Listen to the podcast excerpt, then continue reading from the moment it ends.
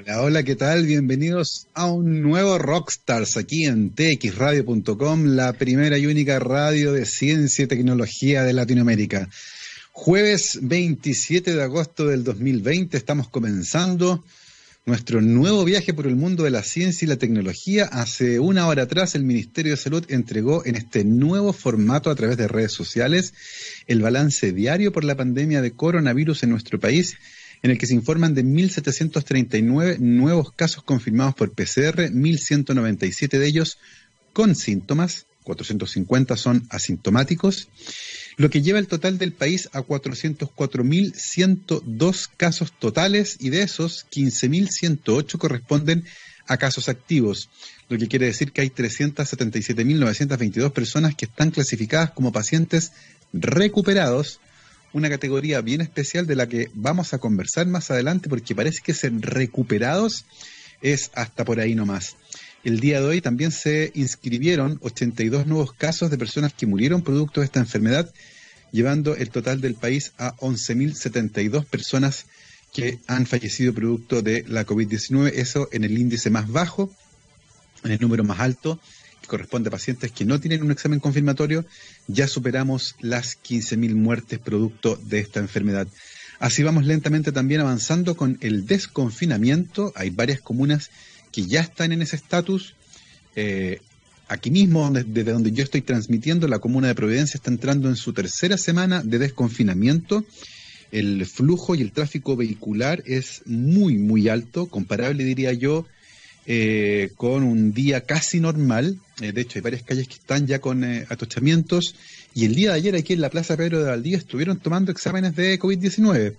Así que ya se está haciendo la búsqueda activa de los casos, lentamente tratando de encontrar un poco de normalidad en estos tiempos tan extraños.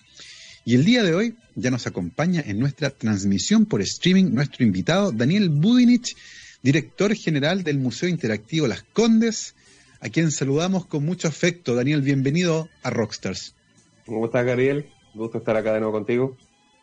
Un placer tenerte nuevamente con nosotros. Han cambiado harto el panorama de la última vez que hablamos. Eh, ya estamos en desconfinamiento, la vida lentamente comienza ahí a, destrabarse como un engranaje que estaba un poco, un poco pegoteado ahí. Eh, ¿cómo, ¿Cómo estás viviendo ese proceso, Daniel, que es bien complejo, por supuesto? En, lo personal, bueno, es un es complejo esto de haberse acostumbrado mucho a las cuarentenas, al trabajo remoto, a lo que habría la oportunidad, el tema de como acostumbrarse a unos tiempos muy raros que esta costumbre de sociedad no nos da. Y después tener que volver más o menos a la misma estructura anterior, pues estoy ya en el paso 2, aunque tu empresa o las oficinas no sean servicios esenciales, el ministerio autoriza el trabajo en las oficinas siempre y cuando se mantenga la cautela, se entreguen, eh, probablemente cada uno tenga su propia oficina, o se entreguen las mascarillas y los guantes, se hagan los procesos de desinfección diaria. Entonces, ajustándonos al concepto de los protocolos, aquí en el MUI nosotros tenemos cuatro personas que están en, en, en comunas desconfinadas, pero estamos trabajando desde nuestra oficina, pero haciendo lo mismo que estábamos haciendo en mayo, junio, julio, que es reactivar y, o sea, no reactivar, sino que activar y darle más el contenido en línea para poder llegar a, la, a toda la gente y en particular a los alumnos que están obviamente sin clase, están todos con clase a distancia, están todos en el mismo formato. Nosotros podríamos volver a trabajar en ese sentido, pero los estudiantes de colegio siguen en el mismo formato, no encerrados obligados, pero van a seguir en el mismo formato de educación a distancia por lo menos durante un alto tiempo más, por como se ve. Y por efectos de público, bueno, ya es un poco más complejo porque los museos tenemos la categoría de uso de cercana al cine, o cercana a los recorridos de cine, que son 10 metros cuadrados por persona aproximadamente, lo que estamos con el aforo declarado por el Ministerio. Entonces, se habla de que fase 4 debiese ser, a menos que el Ministerio entregue otra información actualmente. Pero lo que atención al público dista un poco más en, el tiempo. Ahora nosotros estamos preparando, haciendo harto contenido en línea, acabamos de lanzar estos contenidos ahora, estamos preparando lo que se viene, ya estamos en septiembre, octubre, ya estamos unificando, pero ha sido esta vuelta, como decimos, de, de poblar la oficina, es entre como unas vacaciones de haber estado en la casa, por así decirlo, y, volver a...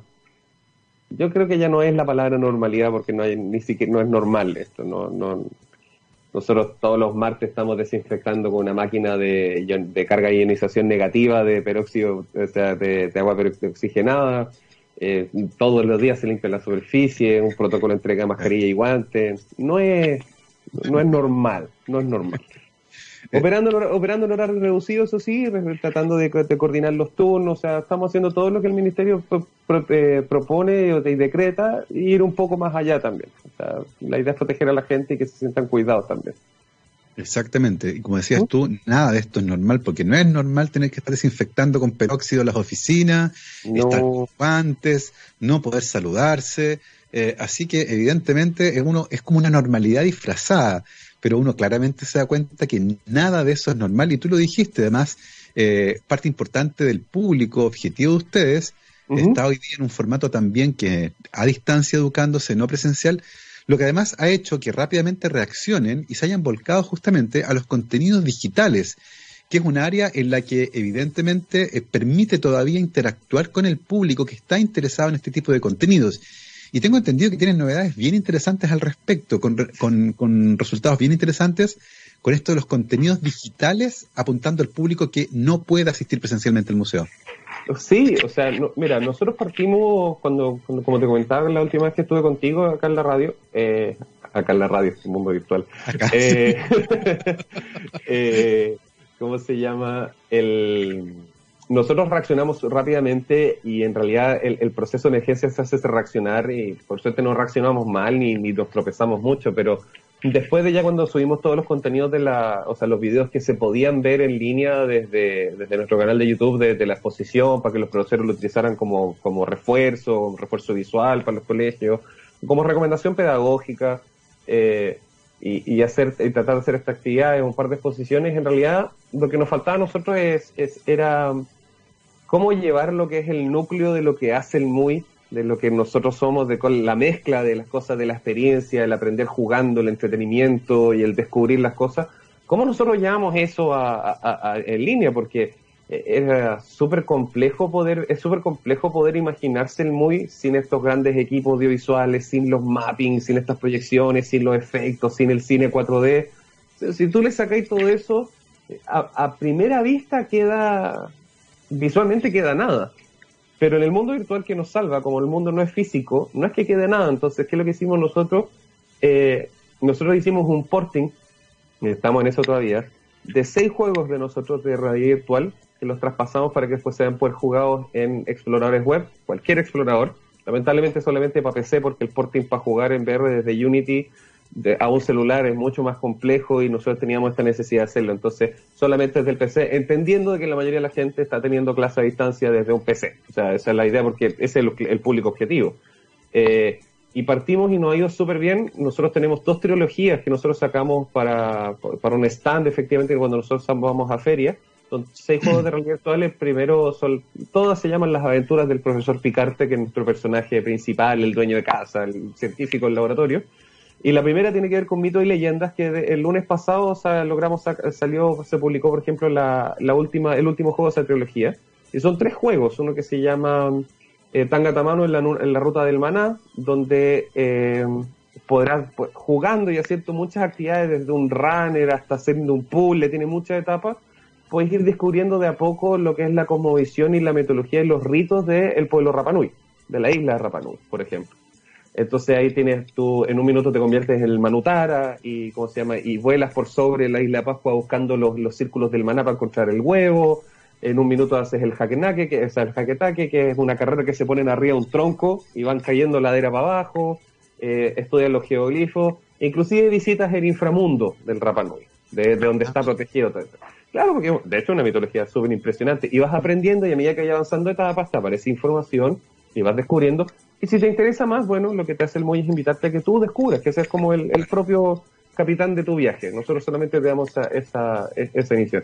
El segundo juego se llama Neuen Mapu, La Fuerza de la Tierra, eh, donde está basado en lo que es eh, las tradiciones y la cosmovisión mapuche desde el punto de vista de los pillanes, no desde la creación del, del Kaikai y el Tren Tren, sino que ya estamos hablando de una vez que ya está creada la Tierra, están estos seres que se llaman los pillanes. Entonces tú partes del juego y ayudas a una machi a entregarle los elementos para curar a un peñi que está enfermo. Entonces tú no solamente participas con ella, sino que todos los elementos que ella te pide son elementos que son tradicionalmente utilizados por los machis, los y las machis para realizar un, un Entonces tú le entregas ella está frente al rehue y tú le estás entregando los elementos que ella te pide. Cuando le entregas todos los elementos que ella requiere, podemos sanar al, Peñi con la Ñuquemapu. Y después la Ñuquemapu nos habla y nos dice que tenemos que ir a buscar los favores de los pillanes para buscar el equilibrio en la Tierra. Entonces viajamos al cielo y ahí es donde nos encontramos con, con Anto y Cuyen, el Sol y la Luna, que son, que son pareja.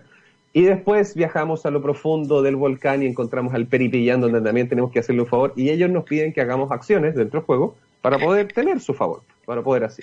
Y eso, y así tú viajas y entre medio vas encontrando información, te contamos quién es Cuyen, quién es Antu, quién es el Peripillán, cuál es el conflicto que existe entre el sol y los volcanes para los mapuches, de que, bueno, ahí hay una historia muy entretenida, muy parecida al Señor de la Niña en todo caso con respecto a los dioses, como hay una, hay una, una unión muy entretenida.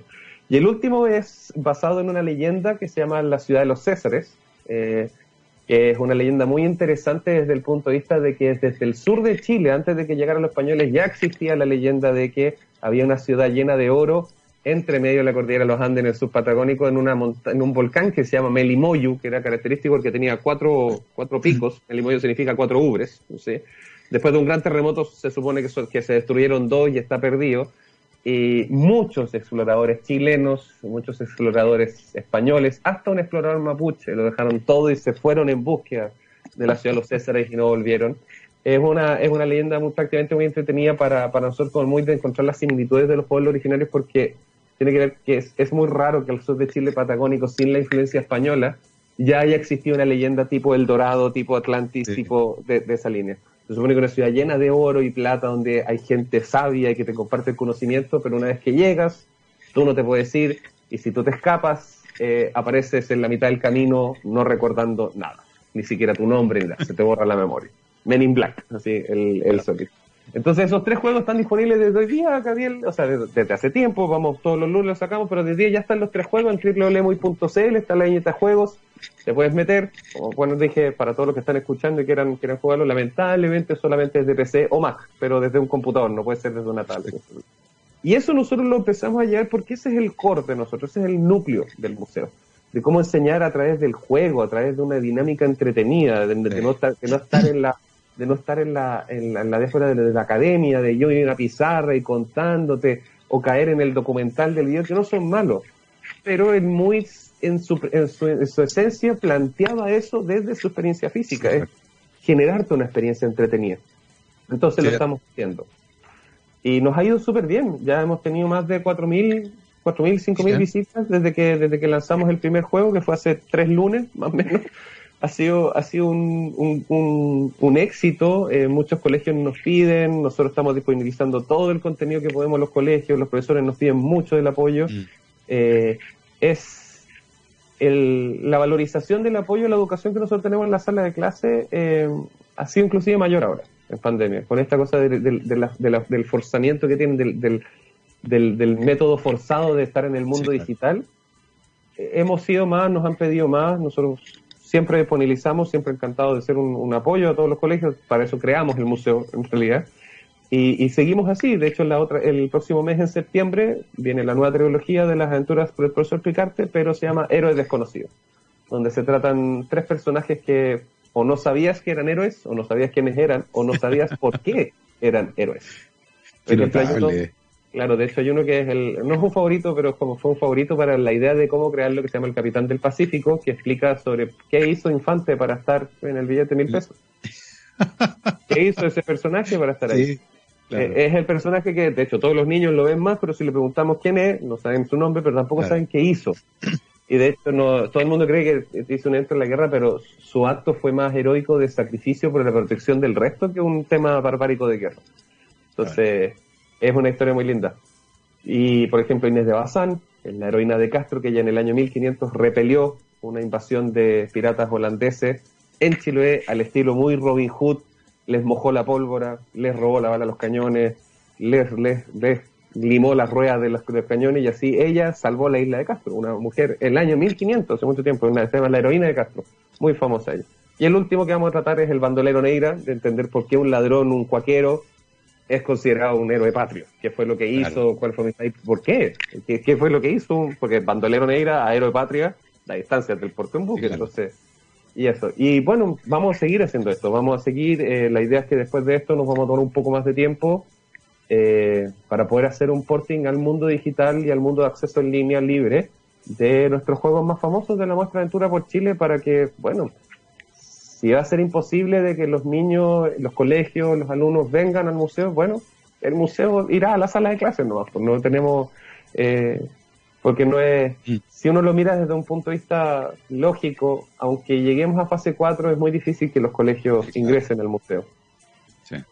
Eh, los temas, ya hay que respetar mucho los temas sanitarios, nosotros estamos teniendo todas, o sea, es impresionante el nivel de, condiciones, de acciones sanitarias y protocolos que estamos creando en la, en la posibilidad de visitas, pero aún así hay que ser muy respetuoso de las decisiones de los colegios, de los padres, de no asistir a un museo, y no por eso los museos tenemos que dejar de existir. O sea, hay una, la, la cultura está entrando en una crisis, pero no una crisis de falta de consumo, está entrando en una crisis donde a algunos museos se le ha hecho difícil adaptarse al mundo digital. Difícil crear ese salto porque eran discusiones que antes no se habían tenido nomás.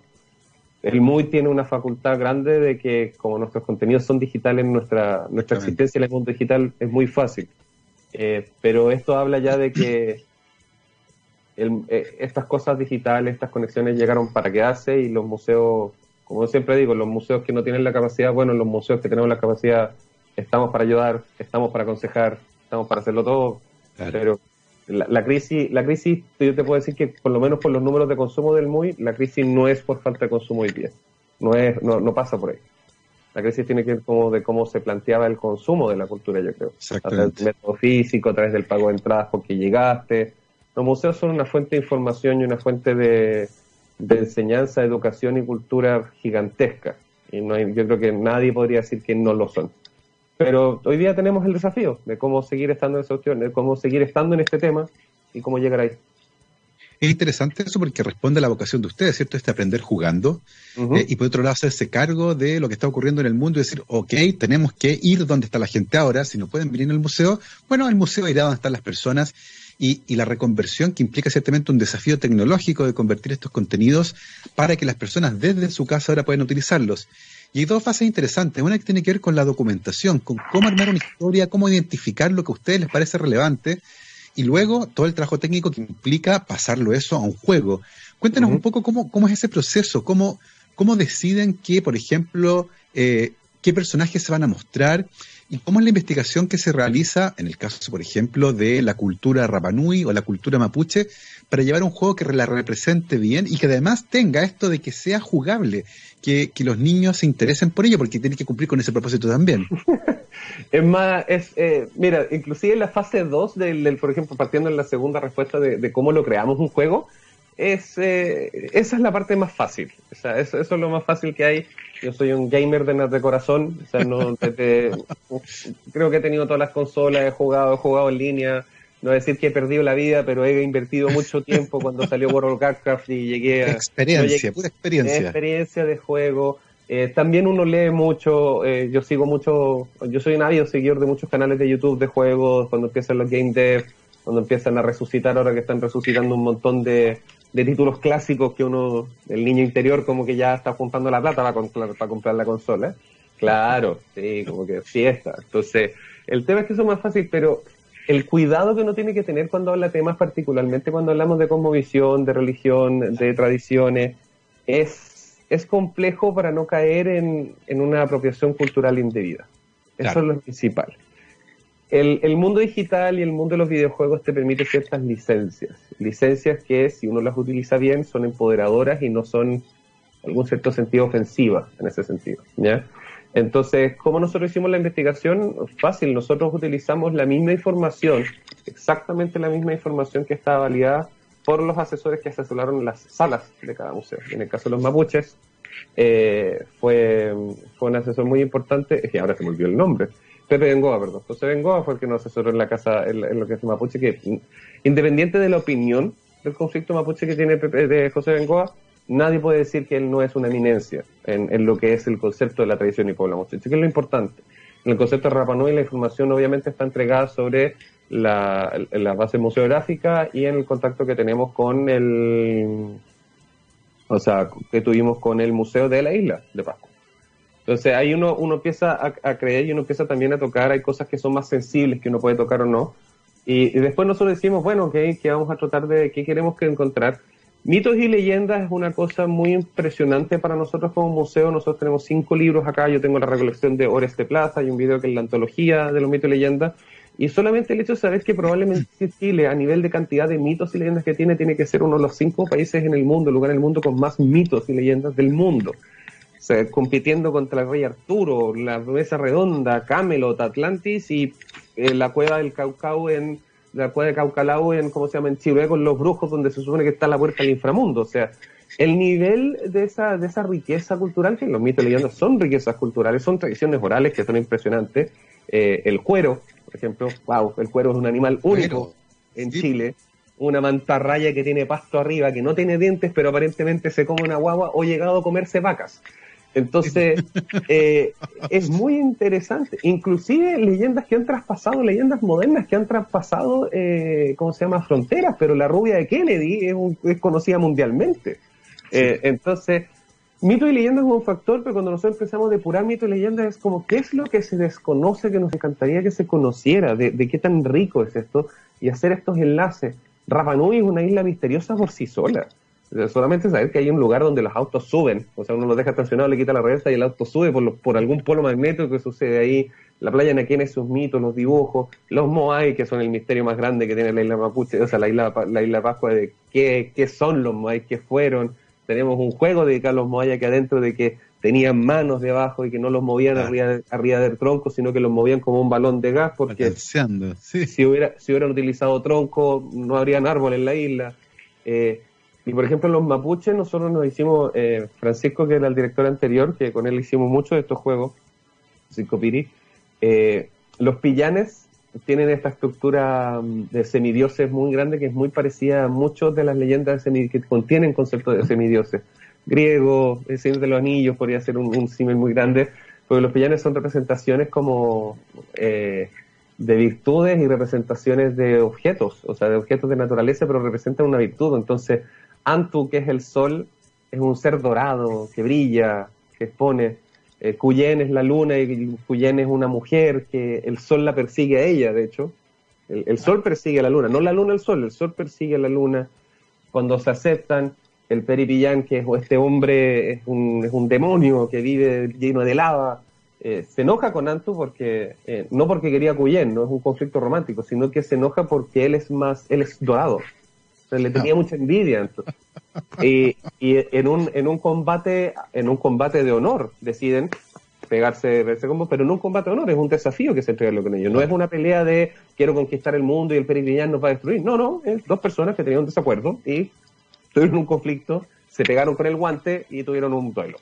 Y Peripillán perdió y fue desterrado, porque ese era el conflicto de lo que iba a hacer. Peripillán perdió y quedó desterrado en, dentro de un volcán.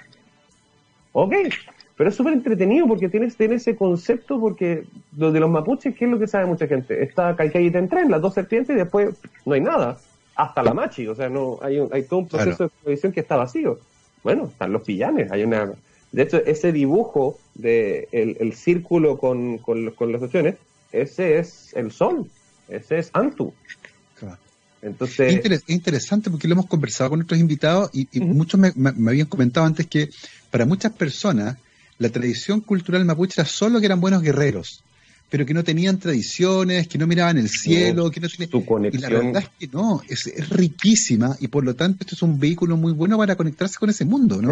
Es, es, es impresionante el nivel de conexión con el mundo y la naturaleza que tiene el pueblo mapuche. Es, es impresionante. No, o sea, ni la persona más ecológica de Greenpeace podría llegar a tener esa conexión.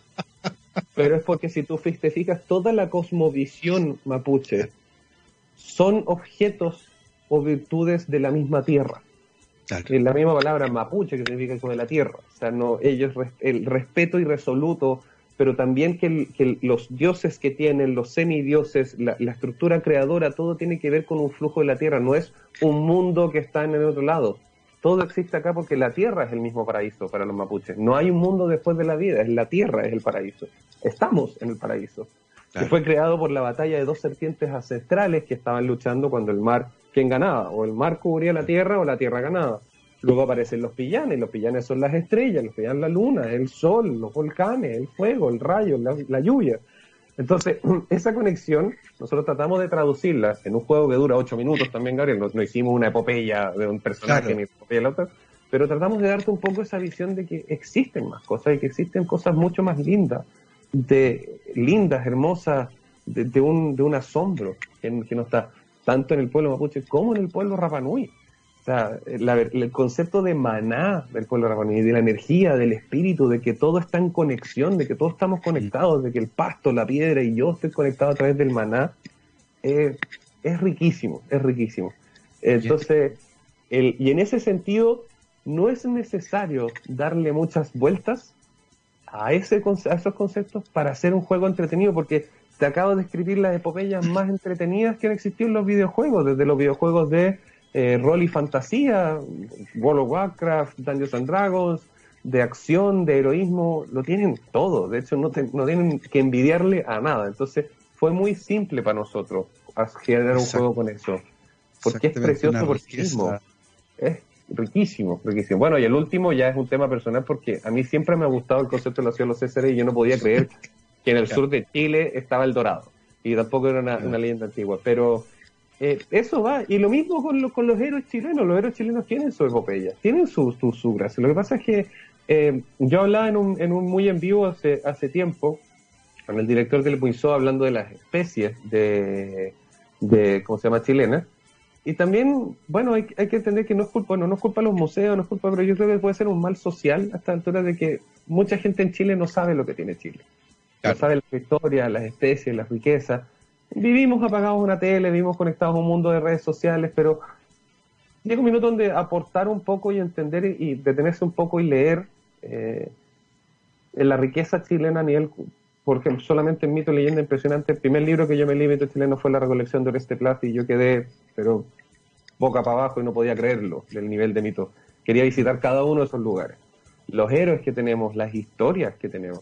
fíjate en la mujer que te conté, Inés de Bazán, hablando en el 1500. Claro. 1500 y repele.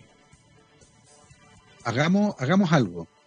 Vamos a una pausa musical y sigamos conversando después del corte de estos mitos y leyendas chilenos que son notables y que ustedes en el muy han encargado además de... Te tomé todo el, todo el programa, parece. No, no, no, no. La verdad es que además son historias que yo personalmente no conocía y me parece que es interesantísima esta vuelta de tomar épicas que ya existen, que son poco conocidas, y además convertirlas en juegos que de contrabando además enseñan a los niños cosas sobre tanto la cultura como las tradiciones chilenas.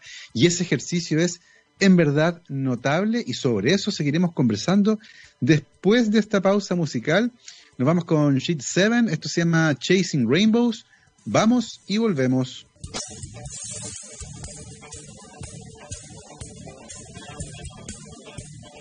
12 con 36, estamos de vuelta aquí en Rockstars de TXRadio.com, científicamente rockera, transmitiendo en tiempos de pandemia, donde los establecimientos educacionales han tenido que adaptarse rápidamente a las clases a distancia, teniendo en muchos casos que desarrollar nuevas habilidades. En efecto educativo y en unión con Core Skills, usando su experiencia de 15 años, crearon Aula del Futuro, un completo programa de apoyo que incluye tecnología especializada, servicios adecuados y seminarios en línea para capacitarlos en estas nuevas habilidades y apoyarlos en sus necesidades más urgentes, las que muy probablemente se van a extender por el resto del año académico. Para más información visiten el sitio www.efectoeducativo.cl, los encuentran también en Facebook y como arroba efecto educativo en Twitter e Instagram. Nosotros volvemos a nuestra conversación de ciencia, tecnología, educación con nuestro invitado del día de hoy, Daniel Budinich, director general del Museo Interactivo Las Condes. Estábamos hablando antes de este lanzamiento que han hecho de videojuegos educativos, de cómo es el proceso para investigar, eh, tomar estas historias tremendamente entretenidas y además darles la virtud de poder enseñar a los niños a medida que juegan un juego, que además adaptaron ahora a este formato a distancia para que desde su casa, desde un computador, eh, los puedan jugar. Y tú nos contabas antes de irnos al corte, Daniel, que además tienen planes para generar nuevos juegos, nuevos contenidos eh, con historias fascinantes escondidas en nuestra vida cotidiana eh, y que muchas veces son desconocidas pero tremendamente entretenidas, ¿no? Sí, sí, bueno, como te, como te decía, nosotros lo de los mitos y leyendas fue ya lo que nosotros hicimos. Septiembre, mes de Chile, mes de la patria, un mes en 18, un mes sin asado, eh, por así decirlo, vamos, la tristeza, la tristeza de los carnívoros. Pero nosotros también eh, vamos a hacer varias actividades durante septiembre. Eh, vamos a tener una exposición sobre minerales que son distintos al cobre. Vamos a tener una exposición que va a tratar sobre la historia, la historia de las minas la historia de las minas de carbón de lota. Eso. Me parece súper interesante que lo digas. Minerales distintos al cobre. Porque usualmente cada uno piensa en, la minería, claro, cobre, y se lleva todo. Pero efectivamente hay un montón de otras cosas más súper entretenidas. Sí. Nosotros vamos a una exposición fotográfica de dos fotógrafos. La primera se llama, em, creo que se llama, eh, trata sobre, no me acuerdo el nombre exactamente de la exposición, que la estamos desarrollando ahora, pero trata sobre Lota y es un registro fotográfico del último día de funcionamiento de la mina de Lota, desde la vida del minero, es un registro fotográfico de lo que fue antes del cobre, una de las cosas más importantes que sacamos de la Tierra, que es el carbón mineral. Y la, y la otra exposición, una fotografía sobre el proceso de la sal, en, ¿cómo se llama? En la, región central de Chile, del secado de la sal, la construcción, claro uno de mis lugares favoritos de la zona. De hecho, yo me quiero vivir a Pichilemu muy Cahuel está muy cerca y se hace un proceso de extracción de sal desde la laguna ahí que es precioso. Es un, es un proceso fotográfico, esa, esa, esa exposición se llama La Sal, nosotros vamos a hacer una exposición doble donde en nuestra sala virtual vas a poder tener un, un concepto general y vas a poder meterte a una o a otra y disfrutar fotográficamente estos registros fotográficos. Y eso, por ejemplo, es lo que es en, nuestra, en nuestro punto de, eh, de las exposiciones. Pero cuando hablamos de los juegos y hablamos de las actividades, bueno, ¿qué vamos a sacar otro video? ¿Vamos a publicar otro video? ¿Vamos a seguir siendo como pseudo documentales? Y no queremos decir vamos a hacer lo mismo que el resto, pero el muy siempre se ha caracterizado por no hacer lo mismo que hace el resto y es súper difícil. Entonces fue como, ok, pero es que ya teníamos estos diseños de estos juegos de realidad virtual de los héroes desconocidos y fue como, nos tomó dos segundos mirar y decir, ok, vamos, levantamos los teléfonos, llamamos al démosle, démosle al tiro. Y de hecho, como decía, encontrar para nosotros héroes desconocidos, el concepto principalmente es desconocido, que como te dije antes, no sabías que era un héroe, idea, no sabes qué hizo para ser un héroe, o aún, segundo, no sabías que él era o ella era considerada un héroe, o sea, que no, hay un tema de nombres que se pierden en el tiempo, el, bueno, la memoria es frágil en, algunos países, la, la, cantidad de cosas que suceden también en un país, un montón de historias, entonces uno empieza a excavar y wow, encontramos gente, wow. O sea, en un minuto, por ejemplo, empezamos a decir eh, que vamos a buscar y, y por un tema, y no es por subirnos a la ola arriba ni aprovecharnos del movimiento 8M, pero nosotros queríamos perfectamente que la primera persona declarada como héroe, así dentro de estos juegos, fuera una mujer. Queríamos que fuera una mujer y porque era muy importante, porque la visualización del, del, hombre era distinta, entonces empezamos a buscar y encontramos un millón de mujeres heroínas. Y no solamente heroicas en el concepto de que el laboratorio, lo Díaz, por ejemplo, no, claro. sí, hay mujeres guerreras. Hay, hay, mujeres guerreras que lucharon la guerra del Pacífico, que se disfrazaron para ir a luchar y terminaron a cargo de batallones. ¿Cachai? Y, entonces, wow, encontramos. Pero uno de los más interesantes que encontramos fue Inés de Bazán. Inés de Bazán es, es su épica sola, ella es impresionante porque está una mujer que es cerca del año, entre el año, mira, entre el año 1570 y 1600 y algo, ¿cómo se llama?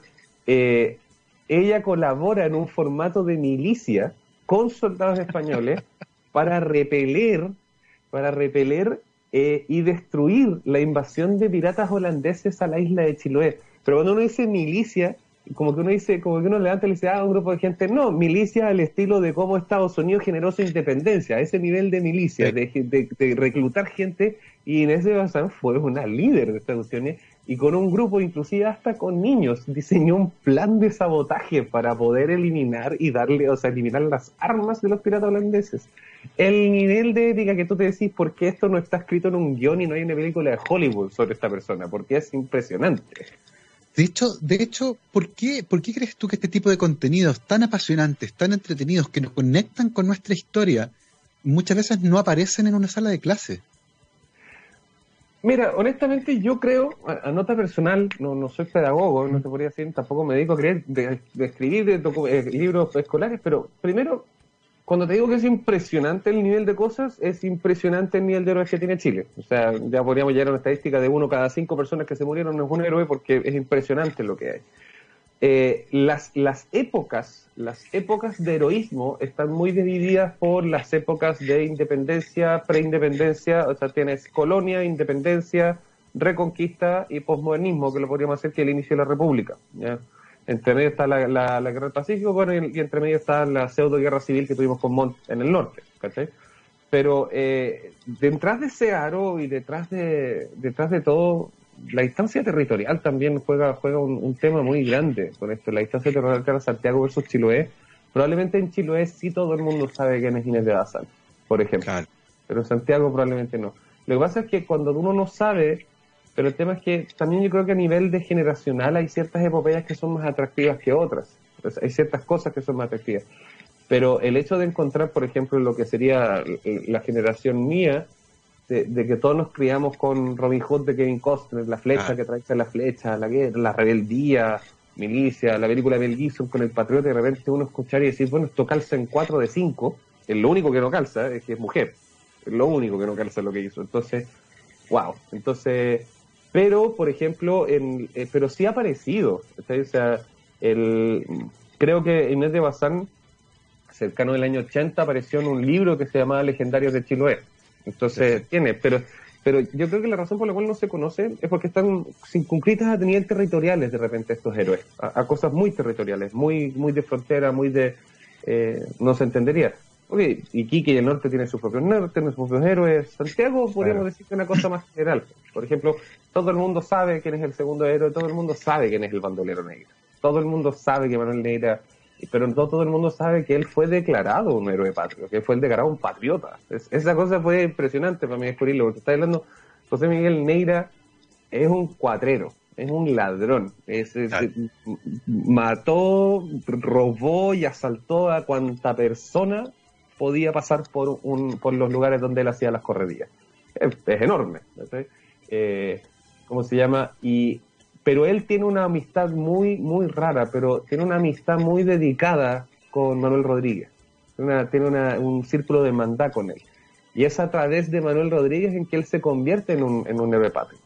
Porque lo que le hace Manuel Rodríguez básicamente le dice, tú puedes ser un héroe patrio si las correrías que tú realizas se las realizas solamente a los españoles y a los patriotas los dejas pasar.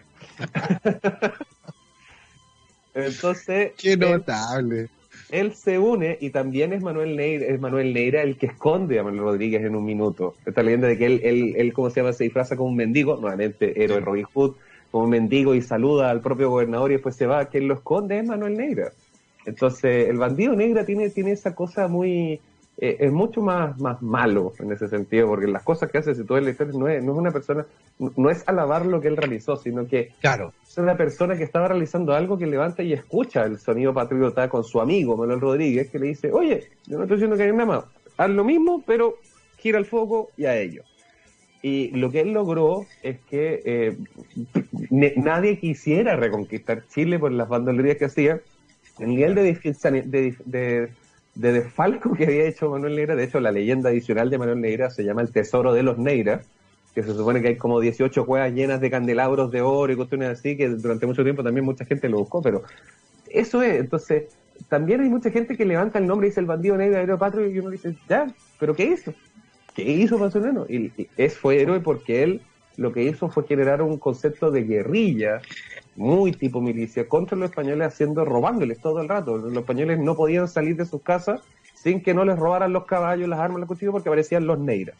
Y ahí viene el concepto de los, de los neiras, que está muy asociado a esa, esa telenovela muy antigua, que eran los pincheras, que eran los realistas.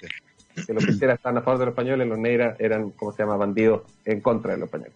Entonces, ahí uno tiene una, una historia muy rica. Y el último, que, que lo van a poder jugar, es Ignacio Carrera Pinto, y la verdad las cosas el billete de Luca es, como se llama, tiene que ser muy divertido saber que alguien me pregunte por qué. Yo nunca supe hasta que leí de Ignacio Carrera de por qué hizo él para estar en el billete de Luca. Y obviamente sí, es un, es un héroe de guerra, es un héroe de la guerra del Pacífico. Él, como se llama, murió en la batalla de la Concepción, en la campaña de la Sierra, en la guerra del Pacífico, pero si uno tuviera que decir por qué fue declarado un héroe, es la forma de comunicación que él tuvo cuando estaba rodeado, cuando su pueblo estaba rodeado y él trató de defender para que la mayor gente pudiera escapar. Como el coronel que estaba rodeando le, pide la renuncia y él y el factor de honor y responsabilidad de su propia patria que él tenía, su respuesta es eh, es wow, es como es, digna de haberlo escuchado así como del rey Arturo, porque no la carta que él le manda de vuelta alucidiendo que él dentro de su dentro de sus apellidos están los nombres de un de uno de los fundadores de su patria y que él tiene que defender a su patria, que entiende, básicamente le entiende al otro, le hace gesto, entiendo lo que está haciendo, pero no puedo hacerlo. Yo voy a proteger a mis hombres, voy a proteger a gente, trata de que gente escape del pueblo cuando están haciendo la batalla de la Concepción, termina muerto él en la mitad de su, de su regimiento, pero no lo hace en un acto de, ah, vamos y conquistar y arrasamos y quedó la tundra, así como un poco menos que con Julio César y salamos la tierra, sino que es la conversación de honor que se tiene, que uno puede entender que de repente la capacidad de reconocer que en el, en el, en el contrincante, que es lo que hizo eh, eh hay otro, no hay un enemigo, no hay un demonio, no hay un mal, no, sino que hay otro que está, siguiendo, porque la conversación entre los dos comandantes así, también te habla un poco del, de ese honor antiguo que existía, te habla un poco de, de, esa de esa entereza, del no perder los principios propios. Eso es lo que tenía Carrera Pinto, la, la, defensa del, del chileno de yo tengo mis principios, no los cambio. Bueno, yo creo que también nosotros quisimos rescatarlo a él porque también en discusiones muy grandes que se nos vienen hoy día, en un futuro muy cercano, tener un poquito de carrera pinto y, no perder los principios es algo, es algo muy importante, yo creo. Entonces, es un héroe muy entretenido, eh, nos ha acompañado toda la vida, padre, en un billete, y no hemos sabido lo que es. Entonces, y ahí, contando, ahí te estoy contando un poco las historias de ellos, su epopeya, como decís, su épica son bastante entretenidas. No les quiero contar cómo van a hacer los juegos, qué es lo que van a hacer adentro, van a pasar súper bien. Y, y lo más importante es, para nosotros como museo, si jugaste el juego y te interesó y después fuiste a buscar y te metiste en Wikipedia y buscaste Inés de Bazán, nosotros ya logramos un cometido. Porque mucha gente cuando entra al museo pensaba que nosotros reemplazamos la sala de clases. No, yo le doy la curiosidad al niño para que él disfrute su sala de clase.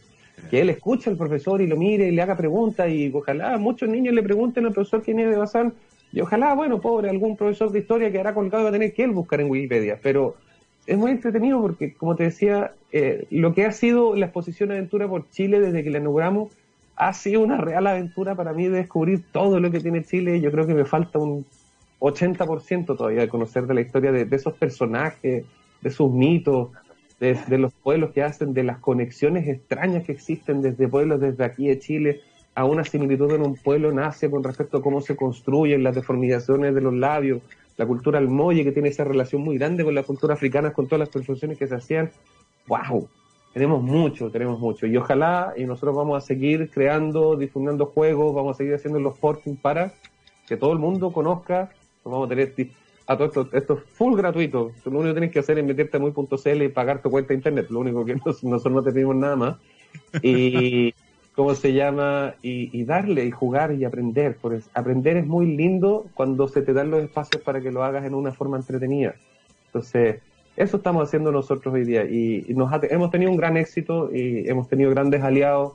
TQS, que siempre hemos venido para acá, nos ayudan a difundir un poco lo que hacemos y de verdad vamos a seguir así. Hoy día, como director del museo, yo puedo decir que nuestra dimensión en línea es algo que llegó para quedarse. Nuestra dimensión en línea eh, va a resolver para nosotros muchos problemas que nosotros teníamos antes. Nosotros antes nosotros teníamos problema de cómo llevar las muestras al resto de Chile, cómo llevar una muestra portátil. ¿no? Ahora va a ser una página web. Vamos, estamos en un proyecto ahora con un desafío trabajando con algunos asesores y algunas universidades de cómo poder transformar las exposiciones que tenemos y la exposición de Roma Antigua y llevarla a una exposición interactiva que cumpla los mismos objetivos que la exposición física de, de Chile acá, y llevarla al procedimiento en línea para que la puedan disfrutar, por lo menos a lo largo de todo Chile, todos los alumnos de Chile. Hoy día, todos los alumnos de Chile, todos los niños, todos los padres, todos los papás que le quieran mostrar a algún niño a través de lo que hacemos en el MUI, www.muy.cl, el contenido es 100% gratuito y es un contenido que ha sido, esto es súper importante, Gabriel, que ha sido avalado, que ha sido estudiado, que hemos tenido asesores.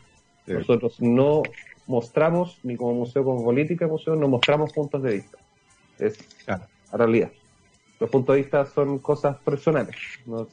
acá todo lo que estamos mostrando son cosas reales. Cuando son teorías, el MUI dice esto es una teoría o es la última teoría aceptada. Y vamos a seguir haciendo ese mismo trabajo, pero en línea. Eso es lo que vamos a estar haciendo. Es notable lo que hacen ustedes porque además rescatan lo que seas tú de estas historias épicas que muchas veces uno las busca fuera. Eh, y uno cree que en la historia chilena este tipo de cosas no existen porque he escuchado tantas veces la épica extranjera que finalmente tienden a invisibilizarse. Y lo otro, lo que, lo que decías tú del valor territorial, de muchas de estas historias sí son conocidas en Rapa Nui, sí son conocidas en la tierra mapuche, sí son conocidas en Chiloé, pero muy poco fuera de ellas. Y es tremendamente interesante poder ponerlas al alcance de más personas a través de estos formatos que pretenden, como decías tú en algún momento de tu, de tu, de tu presentación, ¿cierto? Enseñar, pero jugando, pasándolo bien, eh, en una especie de compromiso en el cual ustedes transfieren conocimientos de una forma muy, muy entretenida.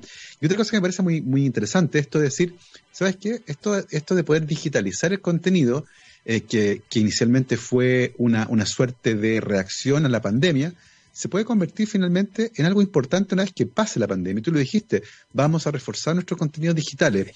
Eh, yo no sé si ustedes tienen la oportunidad de ver cómo otros museos que tienen una característica distinta a la de ustedes, por, por supuesto, están enfrentando esto, donde también están alejados de su público y están tratando muy probablemente de generar lazos con ellos, de no abandonarlos en el fondo. ¿Cómo, hay, ¿cómo ese proceso? Hay redes de museos. Nosotros hemos participado en conversatorios con, con el MAVI, por ejemplo, que están tratando de hacer la red de museos por la, por la inclusión, con el concepto de la inclusión en línea. Hay, hay un, hay un hay un, hay un debe ahí con respecto al mundo en línea, con respecto a lo que es inclusión en línea. Entonces se está trabajando, muchos, muchos, muchos museos están conversando entre ellos, está la crisis de la cultura que se habla, la crisis del museo, hay museos que están en crisis, hay museos que son privados, que están al borde del cierre. Eh, el mundo digital, eh, Gabriel, permite esa, esa, esa cosa. Nosotros ya tenemos conversaciones con el Museo Histórico Nacional, con el Museo Mavi y con otro museo más donde nosotros vamos a eh, entregar parte de nuestra, de nuestra galería virtual para exponer trabajos que ellos lamentablemente no tienen otra forma de exponer hoy día. Eh, museo ayuda a museo, cultura se ayuda a cultura. Eh, nosotros en el museo nunca hablamos de competencia, sino que siempre hablamos de que esto es competencia. Nosotros cooperamos. Sí. Nuestro objetivo como museo no es que no, nosotros que seamos los mejores, sino que es que el mundo conozca la cultura. Y en ese sentido, entrándome un poquito antes lo que dijiste del tema de la cuestión territorial, probablemente eso genera muchas divisiones de la cultura chilena. El hecho de que mucha cultura está dispuesta territorialmente. Hay, claro. hay distintos tipos de chilenos. Y, y, en realidad no, hay un tipo de chileno y esta historia, Inés de Bazán es tan héroe de Chile y es tan héroe de Castro como es héroe de Castro, de Chile, de la región, y es una heroína, es un, es un personaje. Bandolero Neira no es eh, de aquellos de si tú querías hacer la diferencia entre los higuenistas y los carreristas todavía, no es solamente los que siguieron creen que O'Higgins es el padre de la patria, no, es de todos. Carrera Pinto es de todos. Eh, las leyendas mapuches son de todos. La, las leyendas rabanui son de todos y mientras más las difundamos, mientras más las enseñemos, más vamos a empezar a tener más similitudes que diferencias. Eso es lo más importante de esta cuestión. Y los museos tienen esa labor. Tienen esa labor porque la enseñan a través de la palabra cultura. Entonces, en ese sentido, hay una línea donde nosotros extendemos la mano, eh, mi, mi, mi, jefe de excepción pasa conversando con museos. Hay museos que tienen capacidad hoy día, que se están renovando, hay museos que no tienen capacidad y aceptan la mano, o inclusive han aceptado yo de otro museo. No tiene por qué ser el muy, particularmente. Claro. Pero la puerta está abierta. Yo siempre en toda la entrevista y frases, cuestiones que digo, si hay algún museo que tiene algún trabajo que no pudo poner en este semestre, porque no tienen un sistema o no se prepararon para esta cuestión digital y con suerte tienen un servidor pequeño y no pueden alojar, bueno, comuníquense con nosotros, www.muy.cl, está infocontacto arroba muy, y vamos a hacerlo, o sea, y vamos a trabajar, hemos tenido solicitudes, tenemos un calendario más o menos lleno, pero lo importante es que no se pierda, lo importante porque si esperamos a que todos los museos de Chile tengan un brazo digital, claro. vaya que va a pasar tiempo. Exactamente. Y, eh, ¿Hay museos que estamos mejor parados? Sí, lo estamos. Eh, y no es un tema de ahora, no es el momento de pararnos arriba del monte con un poquito, un poquito inflado decía, yo estaba preparado para esto, no somos un prepper para ese sentido, sino que hoy día entendemos ese tema, hoy día entendemos que si este es el, si este es el vehículo que va a ser uno de los vehículos más importantes para difusión de cultura en Chile, de todo esto una posible internacionalización de la cultura chilena, para que otras comunidades nos vean, ok, y si vemos a un museo hermano bajado, bueno, vamos a extender la mano, eh, si tiene un proyecto que se puede relacionar con lo que nosotros estamos haciendo en línea ahora, que es Chile, por ejemplo, sí, ¿por qué no? No, no, no hay no hay un límite. Un mundo en línea lo suficientemente grande y lo suficientemente de cero costo para que sea posible hacer esto. Esa es la gracia. Es un museo enorme. O sea, es, la, yo creo que la dimensión, nosotros creemos que la dimensión en línea del muy es chiquitito, que tengo una casona aquí al lado, pero en realidad yo te podría decir argumentar que es más grande que la casona que tengo aquí al lado. Exacto, exactamente. Así que eso íbamos a seguir trabajando eh, a todos los que, a todos, bueno, y yo no sé si estamos, bueno, ya son casi la, la una, así que no sé si estamos terminando, ¿no? Estamos eh, terminando, estamos terminando.